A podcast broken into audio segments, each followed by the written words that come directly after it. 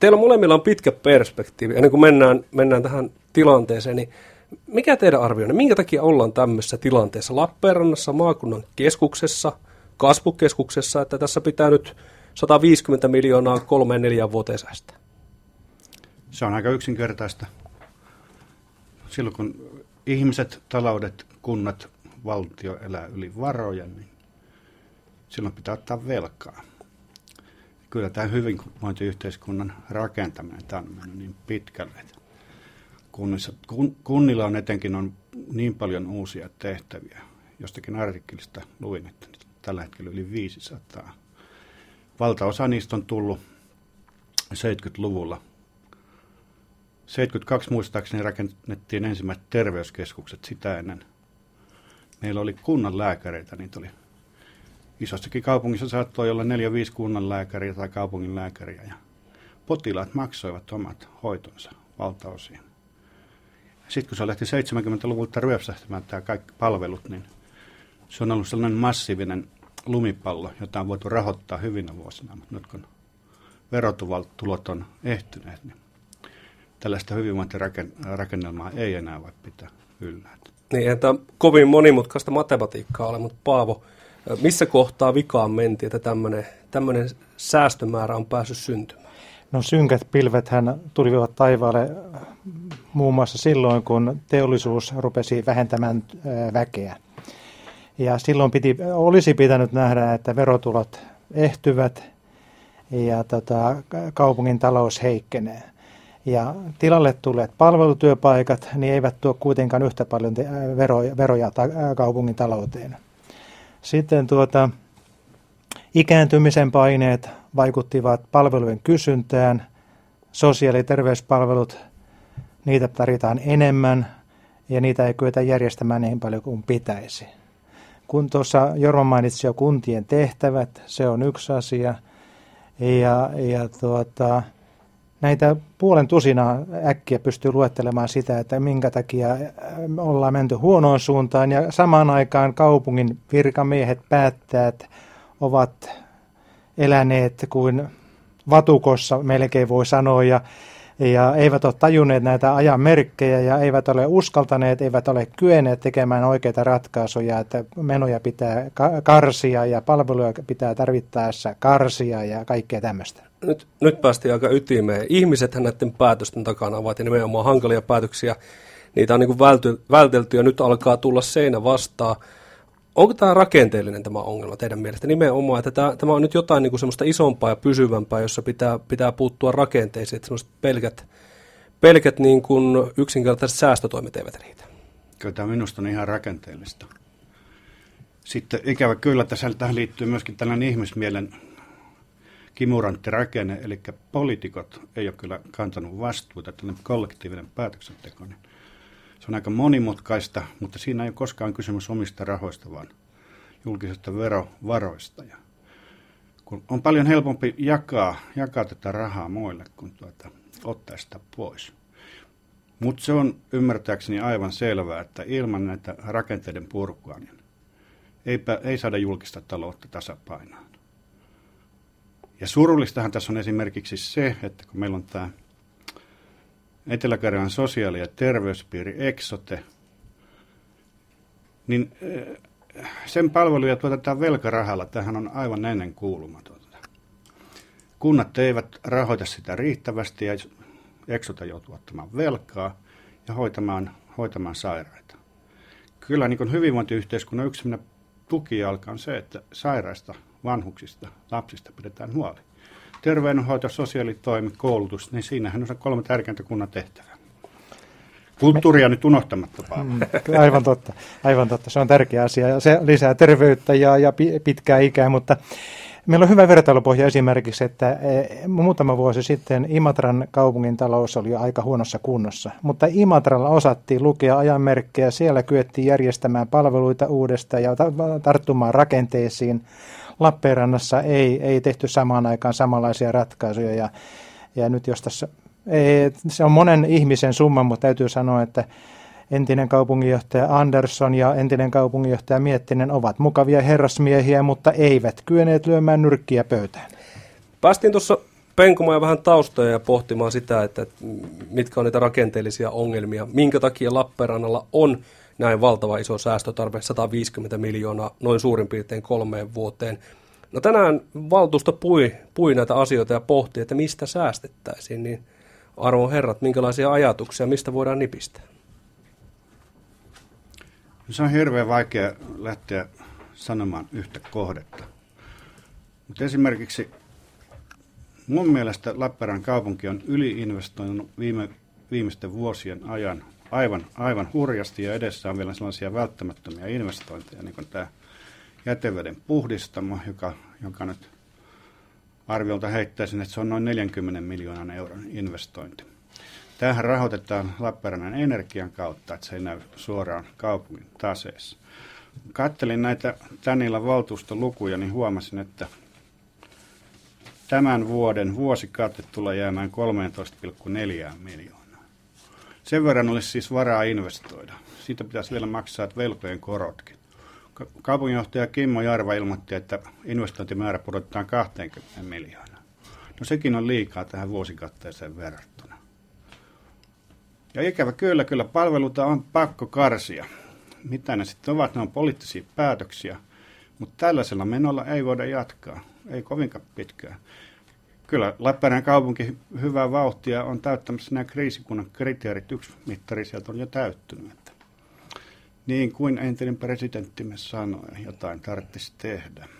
Niin pohdin vaan, että eihän tilanne nyt, aina, vai, vai voiko se olla sellainen, että Lappeenranta edelleenkin toki velkarahaa halpaa, mutta investoi siis velkarahalla. Vo, vo, voiko tämmöinen tilanne jatkua? Ei, ei minun nähdäkseni ei voi.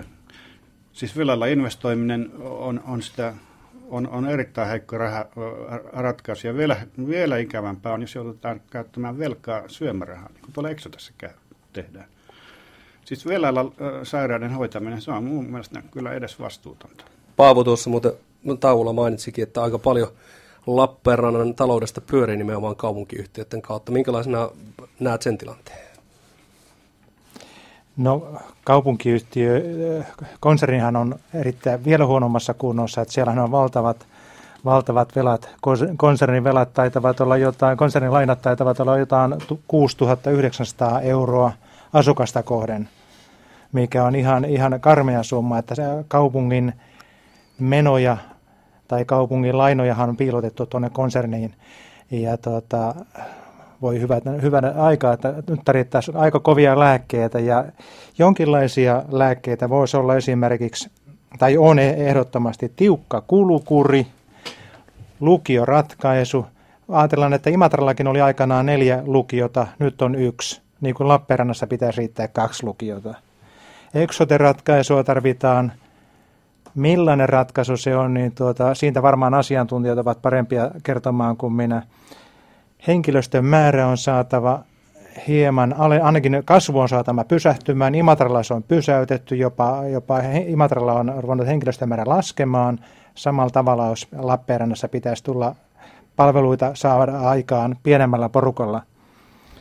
Palveluja on karsittava, maksuja on hieman korotettava ja, ja, ja tuota, sitten näitä kovia keinoja – joita, jotka, jotka herättävät ristiriitoja ja arvostelua, on tietysti jonkinlainen lomautus. Investointeja on siirrettävä, kaupungin tilavuokriin pieni korotus. Ja sanotaan nyt vaikka, täällä on juurikaan mitään merkitystä, mutta antaahan se hyvän kauniin esimerkki, jos vaikka kaupungin johtaja, johtajisto pidättäytyisi palkankorotuksista Niinistön tapaan. Niin, ja eihän tämmöisen esimerkin voimaa nimenomaan. Niin, Näiden kaikkien edessä niin pidä aliarvioida. Siinä oli mutta aika kova lista. Mitenköhän paljon tästä listasta on ö, niin kuin käytössä tällä hetkellä poliitikoilla, kun he pohtivat tuolla tänään tila, tilannetta, niin onko, onko tässä se keinovalikoima, miltä Jorma vaikutti Paavon listaan? Se vaikutti ihan hyvältä ja, ja sen täytyy vaan tehdä valintia, mutta sen haluaisin sanoa, että, että veronkorotuksilla ja maksukorotuksilla tätä ongelmaa niin ei voi tuolla tavalla ratkaista. Mm. Siihen tarvitaan tätä Paavan mainitsemaa kulukuuria ja rakenteitakin on varmaan uudistettava. Onhan meillä sitten olisi erilaisia vaihtoehtoja. Tätä, tätä nyt Ei kun rohkeasti vaan, sitä voida tässä formilla olla, no että niin, pohditaan. Joo, olen miettinyt joskus sitä, että miksi 36 kilometrin päässä toisestaan on kaksi teatteria. Voisiko meillä olla yksi teatteri? Voisiko meillä olla yksi orkesteri?